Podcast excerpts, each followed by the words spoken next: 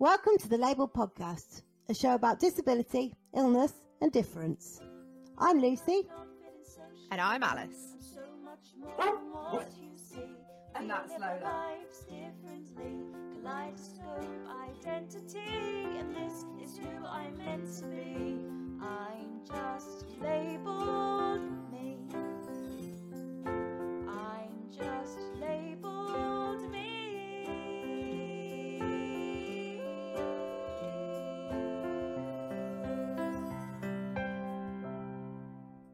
Don't forget, in this episode, I might swear, Lucy might cry, and you can check out details of the trigger warnings on our website. Hello, folks, and welcome to another edition of the Labels Podcast. I am Lucy, and I'm here with Alice. Hi, Alice.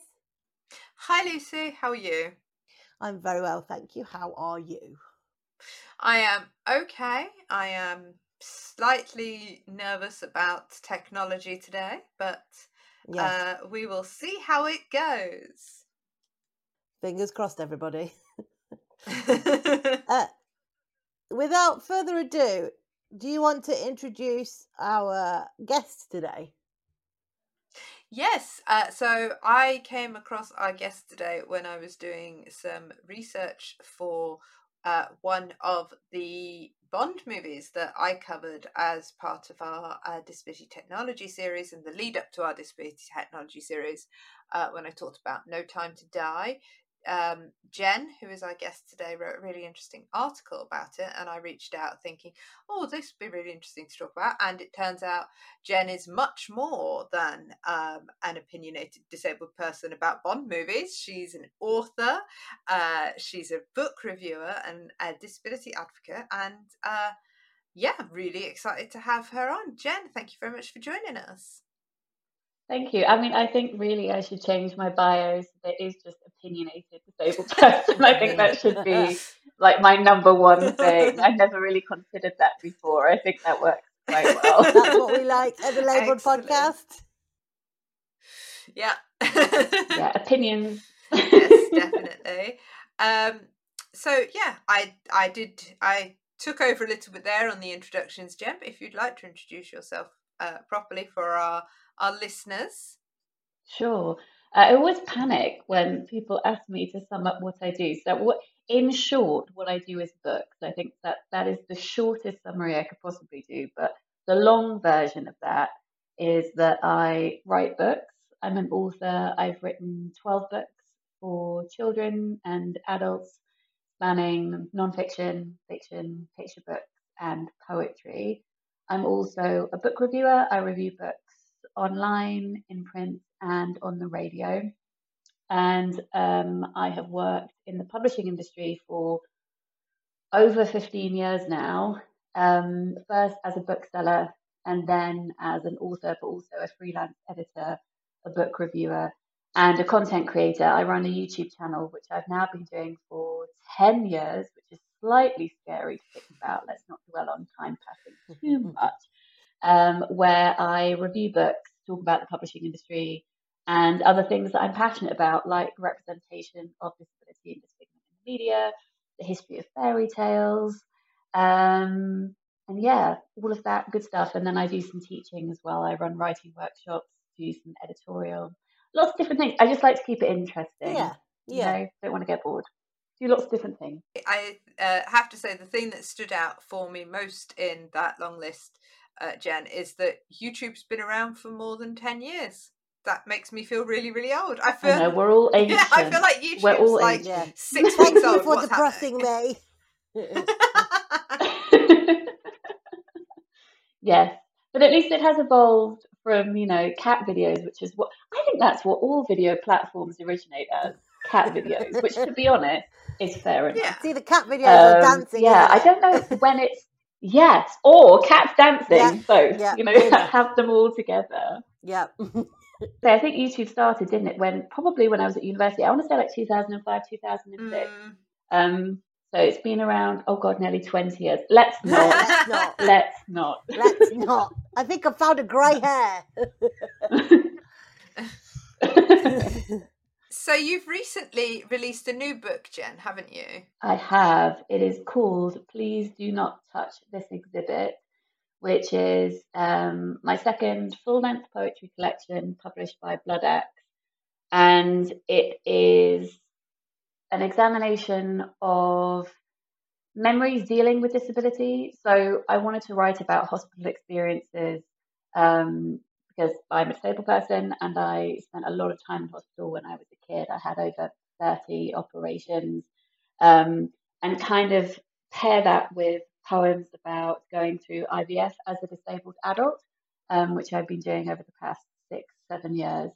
Um, and it's always, I don't know why I always forget this. I think maybe you have to as an author. I forget that people are going to read your work when it's finished. you know, so I'm just going to write about these very casual topics. It's fine. and then at the end, I'm like, oh yeah, people will. People read it. this now. Um, but they do, they do.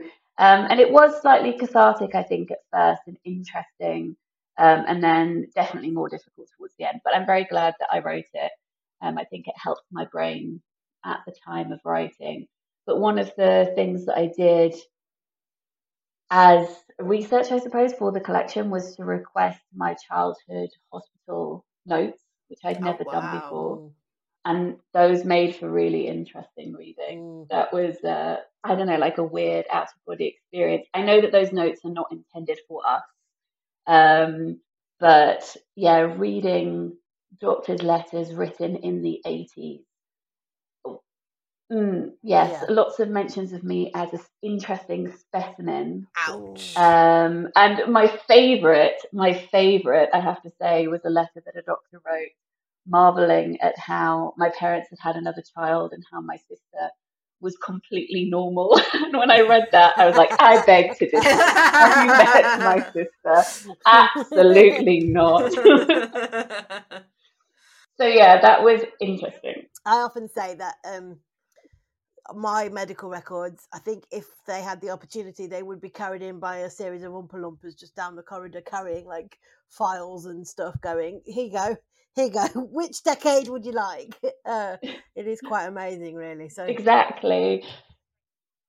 Yeah, I always have to stop myself when I go to the hospital and you know, you say your name at the check-in desk and they go to get your notes Yep. from the pile behind and like, it's very obvious which one is mine, the one that is a million times bigger than everyone I else's. know, I But. I feel like it's rude to point that out, so I just wait. Yeah. yeah. it's really bizarre. I I haven't requested my medical records, but I had an a hospital appointment earlier this year, um, and a doctor said super casually about how oh well you know you you first had cataracts in your eyes at thirteen, and I was like I I don't think anybody bothered to tell me that. It just feels a bit like doctors went, oh, well, there's this, this, and this. And they were like, you know, it was what, 1999? She doesn't need to know. It's fine. Sort of looking, it's quite, they are quite a, a phenomenon, uh, medical records, I think. Yeah, I remember after my um, grandpa died, for some reason, I think my dad was looking at his medical notes and discovered a doctor had written down that he thought that my grandpa had Parkinson's maybe like five or six years before he was ever diagnosed with it. I, he must have gone for an appointment for something else, and, you know, his Mm. hand was shaking or something. But yeah, no one ever told him that either. I don't know why they're trying to protect us or what, but it does seem a bit strange when it's our bodies that they're talking about. yeah, I can I can remember know, when I was at odd. school. Um, when I was at school, I had like doctors come to the school because I was I went to special school, um, and they you know they do like checkups. It wasn't like a full like proper doctor's appointment, but they do checkups. And my pediatrician, who I had had, had retired, and I got a new one in, and he sat me on the end of the this like medical bed and was looking at my spine as I was sat there and went, "Did you know you've got a curvature of your spine?" And I went, "No." but thanks for telling me. I think he was like, "Yeah, go." He goes, "You wouldn't be able to notice it if you weren't looking for it, but it, it does like sort of bow a little bit." I was like, "Oh, thank you, thank you for adding that." And they were like, "Is your chair all right?" I was you gonna say, add that to the your chair?" I was list. like, "Yes, just a medical marvel, really." Um, but yeah, it's a bit bizarre when they We all are. yeah, it's a bit bizarre when they say sort of like, "Oh, did you know you've got this?" Like, no, but just add it to the just add it to the list. That's what I, I when you said the name of your new book, Jen, that kind of eh, I think that that's a really excellent kind of title choice because it does, you know, when you've been disabled your whole life like the three of us have there is that element of feeling like you're on display and it is that kind of you know people looking at your bodies and going oh well look at this interesting thing and you sort of go um you you know you know that's my leg it's, you know i i it's there on me every day it's not just this interesting thing for you to poke at at the museum Yeah, Definitely. I've always been really interested in the history of the Victorian freak show. Mm. Um, people with my medical condition were called lobster children, or at least part of my medical condition. Part of it is ectrodactyly, which is um, missing and misshapen, misshapen fingers. And um, it was crudely referred to as lobster claw because Mhm. your hands looked a bit claw-like, especially if you didn't have any surgery to help, um, which obviously they wouldn't in Victorian times. So I've always been really interested in the history of the freak show and that weird thing of thinking about, well, what if you'd been born in a, you know, a different time? Um, but I think that people on the whole, non-disabled people, think that the freak show doesn't really exist anymore. And I think it does, just in different guises. you know, Absolutely. And I think medical settings can be one of them. yeah, I remember uh, some uh, doctors coming over from the States, I think, for a conference and me being called in because my surgeon wanted to show his friend from America, you know, Mm. me, because I was the only person with this condition on his list, as he said, um, and being poked and, and prodded at. But you just, it's really difficult, isn't it? Because I find that often, I, because I have a very rare condition, that I am a, a guinea pig for doctors to study. And that can be very othering and awkward, but at the same time, you feel that responsibility because you know that if you didn't do that and if they didn't observe you, they maybe wouldn't be able to help other people. Mm. So it's this balance of trying, but then also that feeds into the being the good disabled person, which I think we feel the pressure to be All quite a lot, yeah. being meek and um, subjective. Yeah, and yeah. it's it is Um, that and yeah, sorry, I was on. just to say it, it what it Yeah. makes me immediately think of is the fact that there are surgeons who are coming into um, you know, being proper grown up surgeons with proper grown up jobs now who have had to be who've been practicing on AI and stuff like that. And because people aren't donating their body to medical science anymore, um, there's lots of people who are getting really far, you know, through their their studies and their qualifications without having ever actually dissected a corpse and um, you know their their first operations are on live people are on patients. Um, and um, that it's it is that sort of you know talking about the feeling of responsibility because there's also a, a element for me of kind of going well you know I feel like I have the emotional resilience to put up with this and if it helps Yeah. somebody with the same condition later on Mm. um Yeah. and I think you know that's one side of it and I think the the issue is the other side of it of the doctors you know not recognizing that not recognizing what we're putting into it all they're recognizing is what they're getting out of it I've said to you before, Alice, that some of my worst experiences of ableism have been in hospital settings, medical settings, because they, uh, you know, Mm. doctors, nurses, healthcare professionals, they open their mouth without really thinking about what they're saying, and you just think, I cannot believe you just said that. I've been told that if I was, if if they were like me, they'd kill themselves. Um, I've been told I'm fascinating, which is not really what you want to hear uh, when they're trying to figure out what's wrong with you. You- You're fascinating. Thank you. I think. Um, it, yeah, it can you can leave a nasty taste in your mouth, can't it? Definitely. And I think the, and even us talking like this, and I completely agree with it, I still have that voice in the back of my head that feels like I should be saying, but also doctors are brilliant and I'm very grateful. Like I hate that I feel like that too. Oh, goodness. Um, so I hope that that goes without saying. Some of them are brilliant. But yes, that I think that emotional disconnect they have to have in order to be able to do their job Mm. can be pushed way too far and that's very difficult. And I think an extreme example of that, like pushing it really, really far, um, is uh, John Hunter, who was uh, a collector of disabled bodies. he made the Hunterian Museum in Mm. London, which still exists. He um, put bodies on display, and they're still on display right now. And it was closed recently for refurbishment, but one of the skeletons on display there is of a man called Charles, who used to be called the Irish Giant, and he died in the 1700s. He was a member of a freak show because he couldn't get a job anywhere else. And um, Hunter heard about him and had said that when he died, he wanted him in his museum. And Charles didn't want to be in his museum, so um, he was a very he was very depressed because of being at the freak show and other things. And he um, had alcohol poisoning. He died in his twenties, and he paid sailors to bury him at sea. But Hunter then paid the sailors more Mm. than he had and stole his body and put him in the Hunterian Museum. And he's still there. So there was a huge petition. I say huge, I don't know how huge. There was a petition um, to have his body buried in accordance with his wishes. And I believe that it's now been agreed that he won't be on display anymore. But, you know, several hundred years too late. Yeah. But that's the extreme version, isn't it? It's the like, well, you're not human to me, and I don't care about your wishes. I wish to make money off you because you're, as you say, Lucy, fascinating. Mhm. Yeah. hmm Yeah. I mean, we are fascinating, but on our own terms, please. yeah. Half of me wants to say, I know, babes, I know, I Um, know. it's that um, you know the thing I always sort of say is I like my disability absolutely made me who I am today and like I am a very interesting person thank you very much for asking.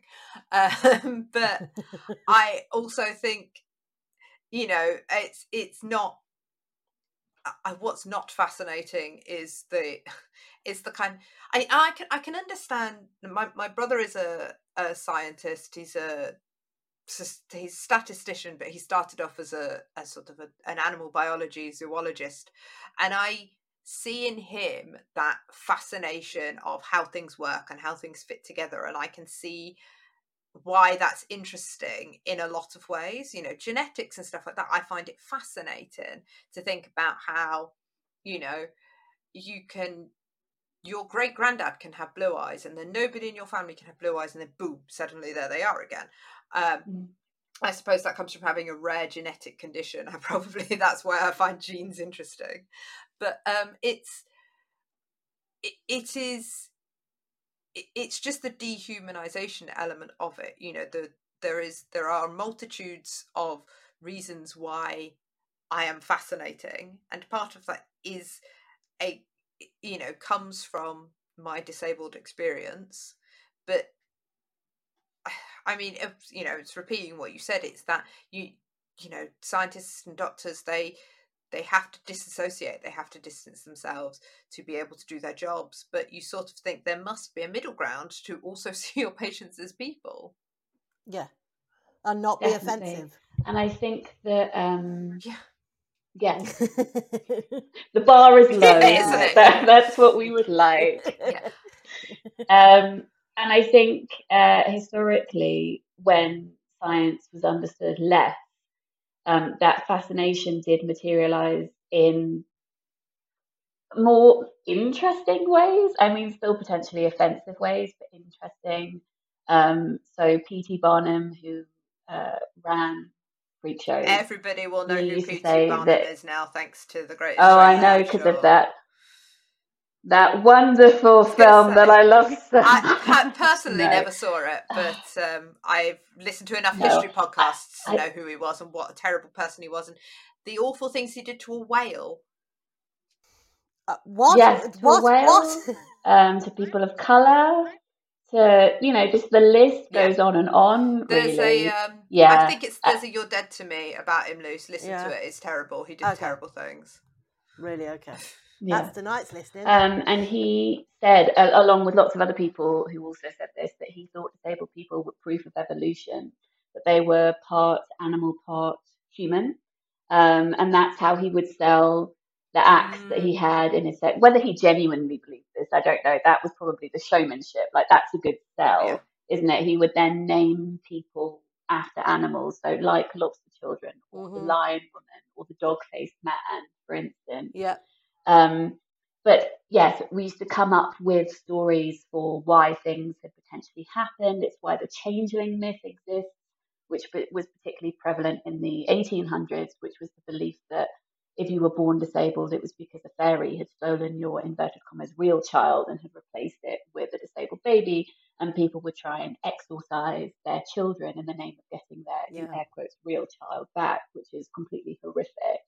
Um, but we still do that mythologizing when it comes to disability today and to other things that we don't understand. I mean, when I was born, I was born in January 1987, which was nine months exactly after Chernobyl. So my parents were told that I was born with the disability I had because of radioactive rain that had come across Europe and rained down on northern England. And statistically, there were more children born with limb differences in the north of England in the two years following Chernobyl. But it's just a bit folkloric, isn't it? It's not something that you could ever prove. Mm. And it is interesting, again, in inverted commas, to think about because it's so strange that something from so far away could have an impact on yeah. on on you like it, it is a weird thing to think about so i do find that kind of thing i suppose objectively interesting Luce it also smacks a bit of kind of the blame game for it as well of yeah. you know well you're this this either this is not my fault that you know or or this is you know and i i'm it's so familiar and so ingrained that I can actually remember, you know, it took me, I've talked about it on the show before about how long it took me to really be okay with the fact that I have a disability. And I can remember having a mm. conversation mm. with my mum at some point in my teens and basically saying Did you drink while you were pregnant with me? As if that, you know, as if for one, my, you know, degenerative sight loss is is not something that happens if you're parent was drinking during pregnancy um, but it's mm. that it mm. is that exactly we're even as disabled people we're kind of trained to to go well whose fault is this this is the bad thing that has happened yeah. who's why why has it happened whose fault is it i think lucy you even said once that wasn't it somebody you met on tinder or something told you you should have sued the hospital oh because yeah you've yeah. got cerebral palsy I mean, Tinder, I've given up. It's a cesspit. I really have given up on uh, finding anybody nice, to be honest. Uh, and I genuinely mean that. But yeah, they they said um, when you know when it, it came to the the question, you know, they they have to ask me what I do for a living. I work in the disability sphere, so naturally the conversation is I work for such and such a company. Uh, it's very close to my heart because I'm disabled. I don't make a big deal out of it. It's just what it is, what it is. And he said, well, why, how come you're disabled? I said I was born eight weeks early and I had a lack of oxygen to my brain, which looking back now is probably a bit too much information to tell a random stranger on the internet, but I did because at that time I didn't know any better. And he said, Oh, you should have sued the hospital. And I said, Why? It's nobody's fault. like, things happen, don't they? It's like 1987. There are kids these days who are born at a far earlier period of time in the pregnancy journey who are absolutely fine. They come out of the whole ordeal and they are non disabled. That's because technology and medical science has moved on so much more than it was in 1987. Which, if you think about it a bit too much, is a little bit depressing because you're like, if I was born now, probably would be walking around sort of but then i think to myself i wouldn't change my life for but also you know a like, month of sundays it, it, there's no guarantee of that like you know you were born early and there was you know oxygen the, you had limited oxygen and it's it, it is just it's just one of those things it still happens to babies and it will yeah. all continue to happen to babies and yeah. it's but it it just it's one of those things that I think it's it's so ingrained in our society to to look around and go, well, who who did this? Who's Why, to blame? Instead of just going, yeah, it's and people people do ask me, you know, what what happened to you? And my my favorite thing to say is to turn around to say to them, say just say to them, I was born. this mess was born because that's that's what happened. That's what happened. Like, yeah. you know, I am I am a freak genetic mutation in my family. There's no other history of it in my entire family, no. and so here I am. it's just nobody could have known. Nobody could change it.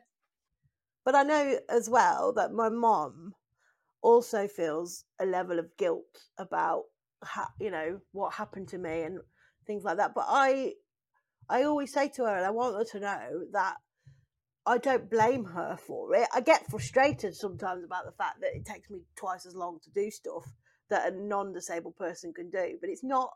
That's not me being. Um. Oh God, I, I hate this. I'd also challenge anybody who's had a baby to like stop having a baby. Just being like, oh no, ch- it's too, it's too soon. I'm just gonna cross my legs. back. Like it's it not like in, your mum went, oh, you know what? I've I've had enough of this. Out you come. No, your I'm, mum I'm too, can't feel guilty for for. Yeah, your mum can't shouldn't feel guilty. It's it makes me really sad that your mum feels guilty for an uncontrollable biological function. I Like know, I it's not like it's it's not like she decided to go for a bungee jump. It's, yeah, it's- it's like, how do I get this baby out of me? but um, yeah, it's it's just yeah, it's it's it, and when I think about you know uh, uh, what my life could be like as a non-disabled person, it's a bit like thinking about how a fax machine works. It boggles my mind a little bit. I mean, people listen to this and like, what the hell is a fax machine? But um, yeah, it's uh, it's it's yeah, you kind really of- aged just- yourself there, Luce. yeah i realized as soon as i said it um but yeah it kind of like it, it's just weird like to think oh i wonder what i would be doing as a as a non-disabled person because it's just so alien isn't it But you'd be a different person. Well, that yeah, Yeah. yeah, you would, and I think that's why I and I'm guessing you too prefer the term disabled person as opposed to person with a disability because it's not a handbag that we can put down and walk away from. Exactly. It's like so ingrained and enmeshed, and it's difficult to separate anything. Yeah, you can't really separate. no But I think you're right. People do like certainty. People like answers. Mm. People feel very unnerved when it comes to the unknown and the in between spaces. And also, they want resolution. I think if you look at any, for instance, Instagram posts where disabled people are talking about ableism, Mhm. all the comments are like, "Oh my god, you should complain. Have you done this? Have you written to PALS? Have you have you done X, Y, Z?" And it's like, why is the onus on the disabled person a to fix this thing instead of you know society actually thinking, how can we maybe be more accepting and less ableist in general and more accessible? Mm. yeah but also it's exhausting to try and have to not fix disability because we're not about that life, but to to fix society all the time, to try and make those changes, to complain, to point out when things aren't just. Because if we did that, we wouldn't Just anything talking else. about it makes me just want to Take up crawl life. back under the duvet. So I'm so Yeah. tired already. Yeah. Please don't make me do this as well. as also as well like people go oh my god you should complain. Like, that's not right. You should do you should do this that and the other. And you think to yourself i have just been through a quite traumatic event that i'm telling you about and you want me to go and relive it to somebody who might just fill a form in and not care anyway and nothing will get done. Like it is exhausting. Yeah. alice and i we've we've had situations haven't we alice where we've sort of raised concerns with people at events and things like that we won't go into too much detail because when we whenever we do it's like opening a can of worms. But um that i found that whole thing exhausting. We got to the point where we were like we just got to stop talking about it because it's just this thing is like on a hamster wheel and they're like you should you should do this you should do that you should do the other and you're like can you just can you just not be supportive without telling me what to do? Like you know be outraged And I but think, don't I then think say the thing is, there's never the thing is, is that it doesn't change. So when you do kick Mm. up a fuss and complain and you know campaign and all of that stuff, you just it just ends up with like piecemeal lip service stuff and nothing Mm. actually changes then you're just like i exhausted myself for nothing and a Yeah. bunch of people are patting themselves on the back for making a huge difference and changing the world and actually for me who's still sitting here and having to deal with this shit every day it's the fucking same Mhm. and in six weeks a bunch of non-disabled people are going to be going oh you should complain again yeah It's just like Yeah. I just Yeah. It's like sticking your head above the parapet, isn't it? You've got to really pick your moment. Mm. And like with that Bond article you were talking about, Alice, I, I wrote it and I'm glad that I did, but I can't do stuff like that all the time. You should have seen the state of my inbox, like the state of my inbox, all these middle aged white men who will defend James Bond until they die, going, Don't you know it's a literary trope? Don't you know that it's just fiction? You know, because the article in question, uh, to elaborate a bit, was about um, uh, the die-hard want for Bond producers to have villains with the figments in their franchise and um, how they will not let go of it, even though every time a movie comes out, they've been quizzed about it and they say it's a world, quote, where they feel incredibly comfortable. I'm like, well, good for you. I'm so glad that you Yeah. feel Oh, man. comfortable. This is great. I'm quite glad I've never seen a Bond Yeah. film. Yeah. Well, the, the thing is, like, yeah, there are some good things about them, but it's just there are a lot of uh, things that maybe we should move away from, Well, one of the things that behind. that was really interesting for me about your article, Jen, was the point that you made that that there has been an active effort to try and improve racial and female sort of gender representations Mhm. in those movies to try and Yeah. update them and it it's something that I know I have said before and I'm very conscious as a white person to be saying but I think that the internet's very good at going that's racist that's not acceptable and that there's not as many voices going that's ableist that's not acceptable. Certainly not amongst mainstream. And Yeah. it's the same for feminist issues. There are plenty of women who will go i'm fucking not having this. That's you know that's that's a problem. Yeah, somebody on the corner of the internet is going, calm down, love. But I also think that when you say, oh, like, people don't raise the issue that, oh, that's ableist, I think it's because a lot of non disabled people don't know what ableism is. They just like, they think it's a made up word that we've made Yeah. up. They're like, uh, well, I've never heard of that. No, you've never heard of that because you've never been bothered to educate yourself and listen to disabled people because I genuinely think that non disabled people are scared of becoming disabled and that's why they don't talk about it. That is genuinely what I think. But yeah, they'd never heard of ableism. Even my mom said um, once, I can remember, Yeah. she went, What what is what is that? Have you made that up? I was like, No, no, I've not made it up. It's like racism. I can You know, remember and- within the last few years hearing a report on the BBC where they talked about something being disableism. And I was like, that's the wrong word. You, you, that's not the right, you're using the wrong word. What are you doing? what is that word? What- I think it's like all the what is that word quite? It's even more prevalent now, sadly, though, in the last four years, disability hate crime in the UK has Mhm. risen by over 50%. Um, because of COVID, there's been this obviously massive um, increase in people focusing on people's bodies and how they're presenting and are you contagious and do you look ill? And I think it's really legitimized, as it did with racism, especially at the beginning of the pandemic, people felt legitimized in their prejudices because they were like, oh, well, but this virus has originated from China, so it's perfectly fine if I Mhm. am therefore racist towards Asian people. Yeah. Obviously, that is not okay. No. And then I think that has definitely trickled into uh, disability as well. You know, people judging disabled bodies because they're so used to judging and being more aware of people's bodies in general. Mm. Um, and I've definitely noticed that myself. Um, I was shielding, well, still am pretty much shielding and mask up on the tube when I go in for hospital appointments and get hatred from people who, like, more than I used to get before. If I'm reading a book, for instance, on the tube and people see my hand, people are more likely to move away from me or ask what's wrong with me or say that I must be contagious and that they Oh. want to get away from me.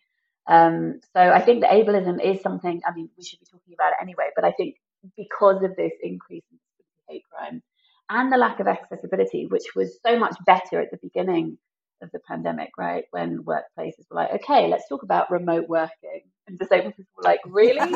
Great. Yeah. We've been wanting to have this conversation for ages. Hello. Thank you and festival I know book festivals etc are becoming more accessible having online events streaming and then that now seeping away as people want to you know not fund that and get people back together and all of that you know stuff.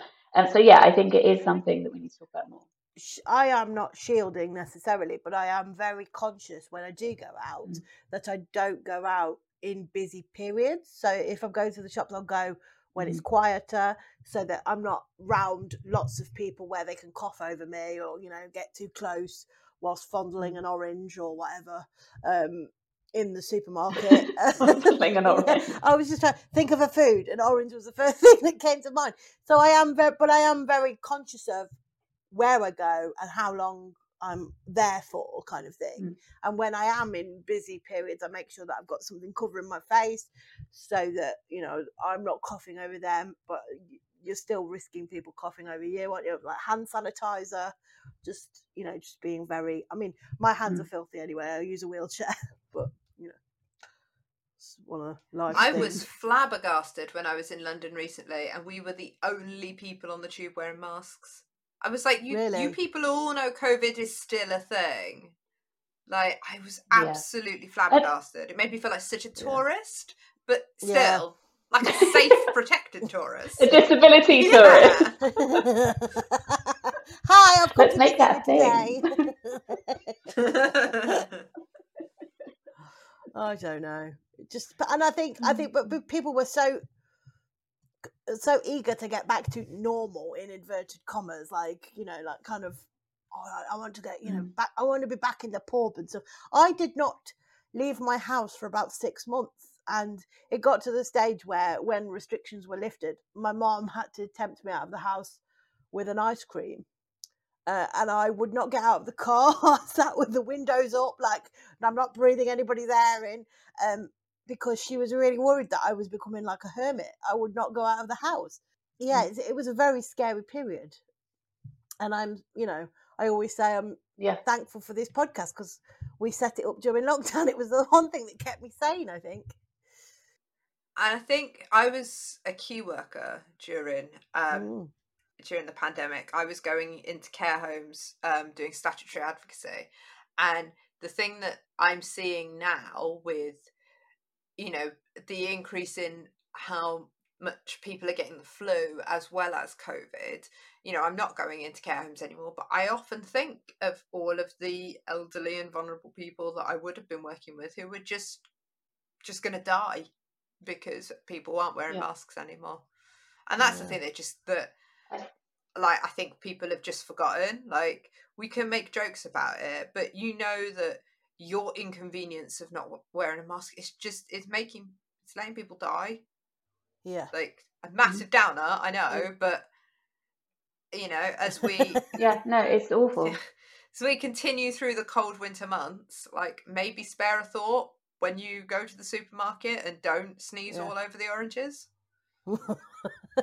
or just any food in general. Just don't don't sneeze over food in general, not Yeah, just the just- oranges. And just sanitize before you fondle. Yeah, I mean Yeah. that's a good. I mean, this is getting this is turning into a different this, podcast. this is a good life rule. I think just sanitize before you fondle is good, just all round. If I'm I don't know. I think you could probably kill It the is. mood at some points. But But I did find I, I did find it again. I'm going to use that word interesting. It's obviously not interesting. No. It's just depressing. Yeah. But you know, if we're gonna like doctors emotionally detach ourselves from the situation, but how interesting in inverted commas it was um, hearing non-disabled people in 2020 being perplexed and uh, about the uncertainty of their body. yeah, you know, like that that that it was the first time for some people they'd ever thought that their bodies might do something that they weren't used to, that they were, as you said, like under the threat in inverted commas of potentially becoming disabled from something like long COVID, and that that panic, something that they had never, like the uncertainty of the future. hmm And I, I think I had a moment, or several moments during that period of just thinking, I've never felt certain in my body. Yeah, I've never no. felt certain about the future of my body. Like, I, what is the certainty that you will speak of? Because I am not Yeah. familiar with it. It's an alien Yeah, concept. that that uncertainty is what crippled me with fear and caused so much internalized ableism for me for yeah, probably the first 25 years of my life like this sh- Like, th- isn't this just a regular Tuesday? I mean, Alice, you'll know that my favourite catchphrase is "my body's being a dickhead," because there are days where I'm like, "What is this doing? What What are you doing now? Can we not just have a day where you don't kick off about something or other?" Because you know, I how dare I attempt to try and get dressed with you know full face makeup on and then do something to hurt myself and then hear about it for three weeks afterwards. That kind of thing. It's just you think to yourself, uh, you, I I whenever I get a new pain or a new ache, I'm like, is this here to stay or is it just on a holiday and we'll leave eventually? Like, do I need to make the spare bed up for it while it stays and lingers for a little while? Um, yeah, and that that uncertain. I've never really thought about like the feeling of uncertainty of living in a disabled body of like what's it going to do next is something I've never really thought of before. But it is quite scary. It's fascinating, isn't It's it? fascinating. it's fascinating. But I, I couldn't help but laugh when you said that because it's so true that when you get a new symptom and your brain is immediately like, well, I guess this is the rest of my life now. And sometimes it isn't, but it's just what your brain does immediately. You're like, oh, yeah, I will add that to the list. Okay. And then you're like, oh, no, wait, that one was not permanent. Okay. it's gone away now. It's fine. It's all right. Um, I, I hurt my arm about three weeks ago, and Alice asked me about two weeks in, and my arm was still hurting me, and uh, she asked me, um, "How's your arm?" And I went, "I think it's here to stay now, Alice, because it just feels like it's hanging off. like it's gone now. It's gone. Sorry, I was being a bit dramatic. My arm is fine. Still aches a little bit when I turn over from bed, but it's all right. Like, it's fine. It went away again. Um, but yeah, you do start to think, oh no, this is, and also you we need like a standardized. If it's been that long, it's there to stay, rather than it's been three weeks. I think it might be here to stay, and then it bug off a week later. That kind of that, that Yeah, would help see, with the uncertainty. You can't, but you can't, you can't standardize it because my sciatic pain was around Yeah. for probably the best part of two and a half years. Touch wood. Oh, it's gone. careful, careful. D- Yeah, I know, I know. It's oh. yeah. Say, I've, I've been having I've been having physio for months and months and months. I had one sports massage and like got up Ah, the next day and I was like, why why does nothing hurt? What's going on? What did he do? What did the you suspicion. do? There's something wrong because there's nothing wrong. Oh no, I've there's still a new- plenty wrong. It was just that bit. Well, yeah. I've, I've had a new mattress, right? Like, I'm going to talk to you about my mattress for a little while because it's a miracle. I, I the, the arm pain happened because I'm so middle aged. Um, the arm pain was happening while my mattress was really, the old mattress was really bad. I bought this new mattress that's like memory foam, and I was really worried that I was going to get too hot in the bed because I can't regulate my temperature very well. Anyway, the mattress arrived. I lay on it. The first night was a bit difficult because I was like, this is really quite hard, but keep persevering. About two weeks later, I was like, I woke up one morning. I was like, do you know, I've had four nights sleep and I've not woken up in the morning with a pain anywhere. And I was like, is this a fluke or is this just a? I haven't woken up with a pain, but I stand there like in the shower thinking, oh, sorry, sit there in the shower thinking. "Uh, uh, Something's bound to start hurting any minute now. Give it, give it twenty minutes. Something will start hurting. it's just like you're waiting Um, for something to fall off. Yeah. When is it? Does it hurt now? Lucy, is this where you segue? Is this where you segue into saying, and today's sponsor of the podcast is Emma Mattress. Thank you so much for If we sponsoring. could get Emma mattresses to sponsor us, Jen, Oh fucking hell. it's either them or Buscopan. yeah. Yeah. Yes. We're No. We uh fans we oh, it's, yeah, small small independent podcasts, very open to advertising if anybody's interested. Yeah. But yeah, my mattress is, is brilliant. So uh, well done. That's that was the problem. It's not my disability. Round of applause for Lucy's my bed. mattress. Yay! We've solved disability. Yeah. Just get a new mattress. Hey. That's all you need. Have you rather than have you? It's not yoga, it's Yeah, I was- about to mattresses. say, rather than have you tried yoga, have you tried a mattress? How long have you had your mattress? Yeah, that could be the new one. yeah. Uh, funny. So, Jen, you talked a little bit about obviously your YouTube channel um, and your books and stuff. Do you want to tell people about some of the other work that you've done alongside your writing? Yes. So I used to have a blog back in the day when everyone had a blog. You know, it was like not the cool thing because everyone had one. It was cool. It was maybe it was cool if you didn't have one because everybody had one. Um, yes, yeah, so I had a written blog where I was writing book reviews and things, and um, and then I was working as a bookseller, and I ended up writing a series of blog posts called "Weird Things Customers Say in Bookshops," which was kind of passive aggressive. Now I think about it, actually, but it was um, a way of, I suppose, uh, talking about well some of the ridiculous things that were said to me and to other booksellers on a daily uh, basis. And those accidentally exploded online and became viral, and they ended up becoming a book, which wasn't my intention. I'd always had this romantic idea of what my first book would be. You know, it would be something very literary and fabulous. Thank you very much.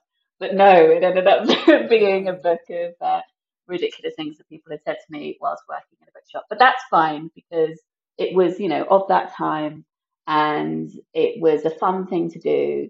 And I learned a lot about the publishing industry doing it, actually but because I then started writing more as part of my job, I was writing poetry. I'd had poetry published before those books, but obviously, sadly, I hate to tell everybody, poetry does not pay the rent. so I was also doing different types of writing as well. And I thought, I don't really want to be doing a blog on top of that um, if I'm writing in my day to day life. So I decided I would start a YouTube channel to talk about books because it's a different medium, it's a different format. Uh, and I enjoyed watching other people's booktube videos, as they are called. That is the bookish area of the internet. I was slightly nervous to set up the channel because, you know, putting yourself out there as a disabled person in video format online, I was kind of nervous. But whilst it is the internet and some people are not very nice, the bookish side of the internet in general tends yeah. to be a really nice place. So yeah, I was very glad to have started that channel and to have kept at it. And I upload a video every Sunday. Um, and some vlogs are uh, reading vlogs where I read around a theme, for instance, and then some of them are sit down videos where I'll talk about, as I said, the history of fairy tales or something like that, because that's a subject that I'm passionate about. And then can insert, you know, uh, videos about disability and disfigurement when I, as we were discussing, feel like I can or I have the energy to stick my head above the parapet, yeah, yeah, say something which may reach outside of my bubble. Uh, so I don't do that as much as I used to. I've definitely found, as I think is the case with a lot of us as we get older, that I I don't want to share as much no. of myself online mm-hmm. um, because who has who has the energy actually? Well, exactly. the energy to deal with that. But occasionally I have done. And I think, uh, you know, I think the way I've watched a few of your YouTube videos in preparation for this interview with you, Jen, and I the, the feeling I got about your YouTube videos is I quite like the way you kind of like very gently sort of weave disability into the whole. It's not a big scary like today we're going to talk about this and it's a deep dive for two two and a half hours. It's like and it would put people off. It's just very like I'm going to talk to you about this and in a sneaky. Yeah, sneaky, but I think that's what a lot of disabled people have to do when they're bringing up a topic. Like, I mean, we we're not sneaky about it, are we, Alice? Really? Yeah. But um, I don't think we're smart enough for that. No, no, I don't. Uh, yeah, it's too much effort. but I think when when yeah. you when you are talking about disability in other areas, I think sometimes you have to be a bit sneaky with it. Like we're not really talking about disability, but actually you are kind of things like hiding a tablet in a piece of meat for a dog is really that kind of thing of just doing it very very gently. But I find like even before we started this podcast, so we do uh, fabled episodes which are talking about mm. disability mm. in literature and film and all this kind of thing. Um, which is where Alice's Doctor No piece came from. Um, mm-hmm. And I often find the sort of fairy tales things fascinating because as a kid, like it went over my head really. You thought, oh yeah, that's not a disability. But actually, when you look at, mm. like, take a deep dive into them, you're like, whoa, this is like proper really like good you know, talking points for disability, and th- those are some of the most fascinating episodes I think we do, aren't they, Alice? Um, for us anyway. I think one of the things that's really interesting about that kind of fairy tales and folklore thing as well is that, you know, a book comes from generally one person. You know, a film, Yeah. uh, although you have people contributing Mm. to a script and stuff, the the story tends to come from a place, a person. Those those fairy tales and those folklores, they're built through huge whole cultures and whole societies that you know over years and i think that that tells us so much about what people as a kind of a group think and feel about Mm. disability or you know fairies or whatever it is trolls that you're talking about Yeah. it's um i think that that's one of the things that's really interesting about that kind of that that side of, of those kinds of stories um and i imagine Yeah, definitely. um in terms of kind of I was going to say it also. Oh, no, sorry, sorry, Jen. I was I was going to lead into you saying something, so please say something. No, I think it's really interesting and also seeing the like by omission what is not discussed or not included because folklore, folk tales, fairy tales, or wonder tales, as some people call them, because they don't actually normally have fairies in them, No. which is why some folklorists like to call them wonder tales. I still call them fairy tales, but uh, they were, as you say, for everyone. Everybody used to tell them because they were an oral tradition and they were passed down via word of mouth and they would travel around the world, you know, through trade routes, etc. And I really love the Aarne Thompson Uther Index as some kind of folkloric guide to where fairy tales may have come from. Folklorists have collected tales and grouped them by trope Mm. and then mapped them out to see how one tale may have traveled, you know, from one country Yeah. to another. But even if you do that, you can't solve it. You can't like work it out because there are versions of Cinderella from China and some from Greece and Egypt, and there were no trade routes open between those places, but they existed around a similar time. So that's really Mm. interesting, almost mythological in itself. But the even though anyone could tell a folk tale, it was mainly men who wrote them down and chronicled them. So that's why a lot of the time the female representation. Do you think, Jen, that um sort of like fairy tales and folklore, uh, things like that, do you think that it gives us a good sort of like insight into how disability has ingrained itself into society a little bit? Because I often sometimes think, actually, is that where that originated from? You know, that belief about a disabled person, or you know, this belief about a disabled person, is that where it it's come from? Definitely, I think fairy tales can capitalize on that. Definitely, like there are a lot of fairy tales use the idea of physiognomy, which has been around since ancient Greece, which is the belief that a person's soul can be seen in bodily form. Yes. So, for instance, if you had uh, a disfigured soul, I'm using all the air quotes, that therefore you would have a disfigurement, that would indicate that something was morally wrong with you. Yeah. Um, and during uh, performance of plays in ancient Greece, actors would play more than one character, and they would have those, you know, those wooden masks, hmm the theatre masks that Yeah. we think of nowadays, to denote when they were playing different people. You're right. And often the bad guys would have like a mark on their face to denote that this is the bad person. hmm Um, and that definitely feeds into fairy tales, that idea. I guess also because they're very simplified stories. People often don't have names. Um, that you would need a quick thing to tell a reader or a listener, this person is bad. And it would be a shorthand version for that. Oh, they have a disability. Their body is different. Their soul is therefore morally bad. Mhm. Um, so physiognomy is definitely a huge part of fairy tales, um, and also feeds into the religious belief of original sin, and um, you know that. I mean, we still hear it some days from from some people. I mean, less than normal, but you must have done something bad. Your parents must have done something bad. Disability is punishment. Yep. That's huge in fairy tales. If you do something bad, your body is changed, and then if you uh, repent, then your body changes back again. So, for instance, Beauty and the Beast um, is a fairy tale that was written in the 1700s by Suzanne Barbot, hang on, Suzanne Villeneuve. Um, and it's based on lots of different myths that came beforehand, including the myth of the Minotaur, which has been around forever. But it's thought that her particular tale was also inspired by a real life person called Petrus Gonsalvus, who had hypertrichosis and was born in the 1500s.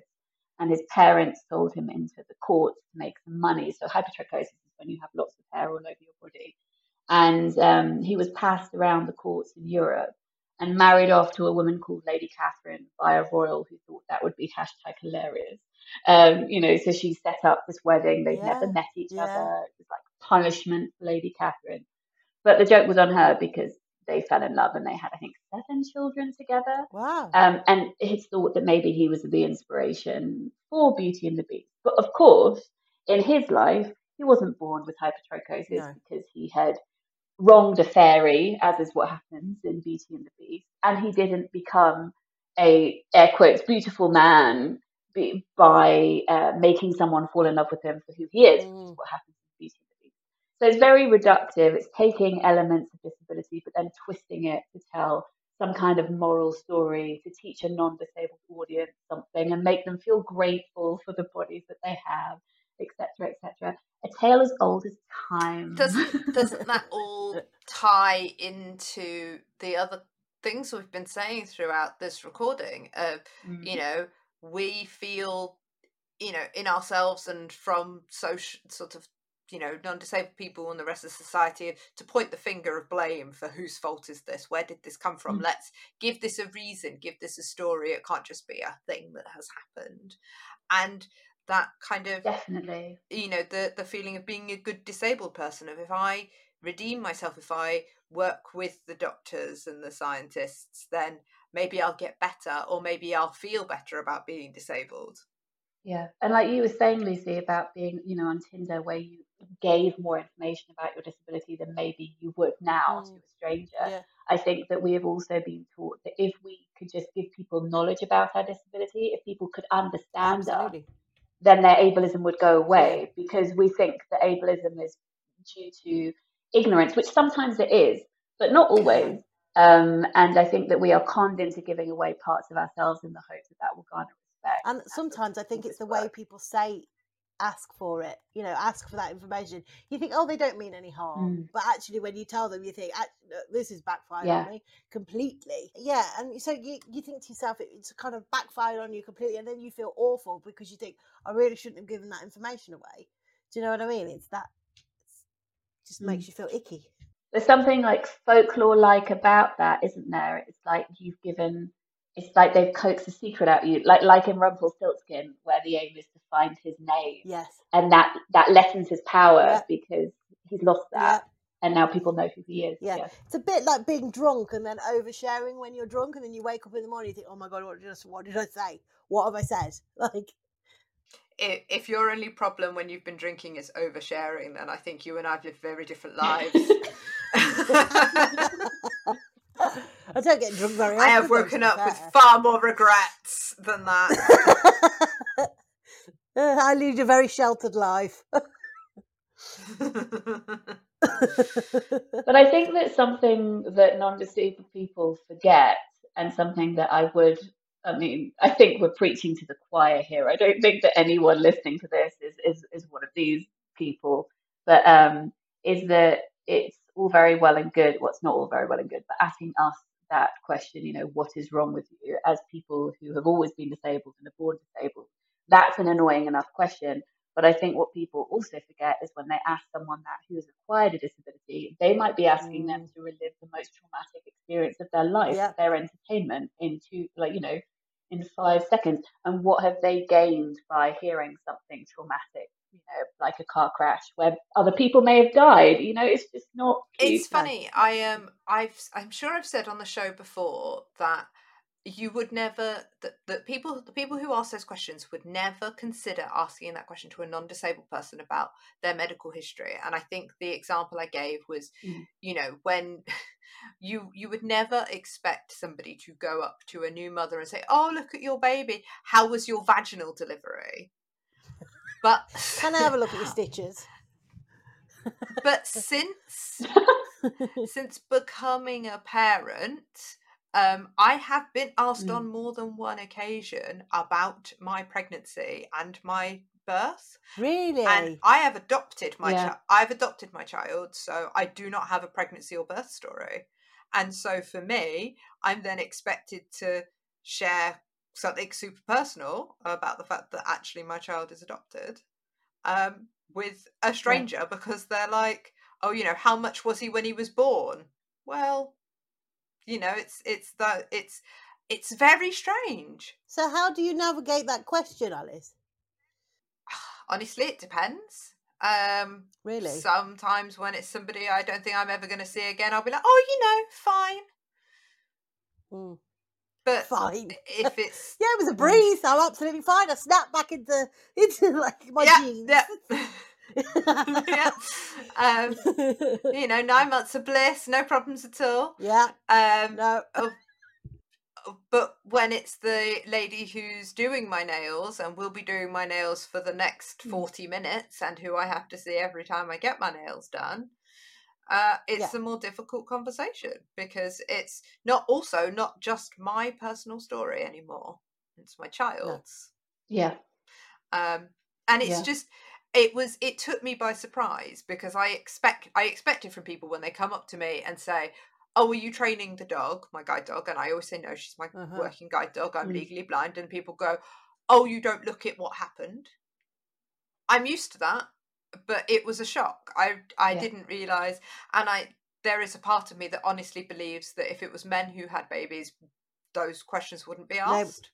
Absolutely. No would nobody would ask anything, Yeah. would they really? Like, oh keep keep it to yourself, Gary, will you please? I don't want to know. Um I, I just think people are just nosy bastards, aren't they? You just think, just keep your nose out of my business, you strange man at the bus stop. it's it's a very it's a very weird thing that we seem to think socially that it's okay to ask people about their private medical history. Yeah. Like Yeah. it's very strange. I think it's something going through um, IVF, something that I hadn't considered prior to doing it was that obviously people have lots of opinions about disabled bodies. People also have lots of opinions about pregnant or would be pregnant bodies. Mhm. And when you bring those two things together, yeah. Oh yeah. it's interesting. yeah, yeah, yeah. Oh, oh yeah. Um, I am currently six months pregnant, and um, Yeah, I- Thank you. Yes, it was the. Thank you. Thank you.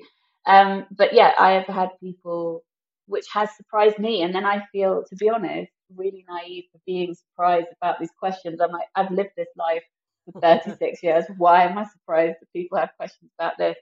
But once I was, um, uh, yeah, I'm very obviously pregnant now, and I have been for a couple of months. And I was at the pharmacy um, a month or so ago and saw this woman who I don't know, but um, I recognised her because she used to come into the bookshop that I used to work at back in the day. But it's been so long, so long. I, I don't know her name, don't know anything. Anyway, she saw me and she said, "Oh, Jen, I didn't know you were pregnant. Congratulations!" And I said, "Oh, thank you." Um, and she, and you know, she, I think she said, you know, when is it due, and how are you? And then her next question was, "The baby's okay, though, isn't it?" Jesus was like, um, what do you what do you what do you mean? And I could feel this like dawning Mm. sensation. I was like, oh, they're they're okay, aren't they? And I said, well, I, I just I just like pleaded ignorance. I was just like, what do- what do you? I don't know what you Yeah, mean. I, And she got really annoyed and flustered and said, it's very important to think about the health of your baby, Oh. and I think you probably should have thought about that. off. And I'm like, well, obviously, I like on no, honestly, I was just like the um, the amount that I have thought about it. Yeah. And you know, my baby, I mean, to overshare on this project, does not have my disability, but also I was really reluctant to say that to her Yeah, as like a golden because she's won know? then, hasn't she? Like She's that's like, not the no, point. exactly. Exactly. She's got the name, she's got the name, she's got the information, she's got what she wanted, but also that's not the point and it's not the answer. Like the point is, at least from my point of view, it's none of your business and why are you asking these questions? um, yes, so people are very keen to ask stuff like that and think that they can and think that they're entitled Yeah. To the. The the thing that Alice uh, taught me very early on in our friendship was why are you telling people about things that they don't need to know? You don't. Why are you automatically telling people things that Yeah. you don't they don't need to know?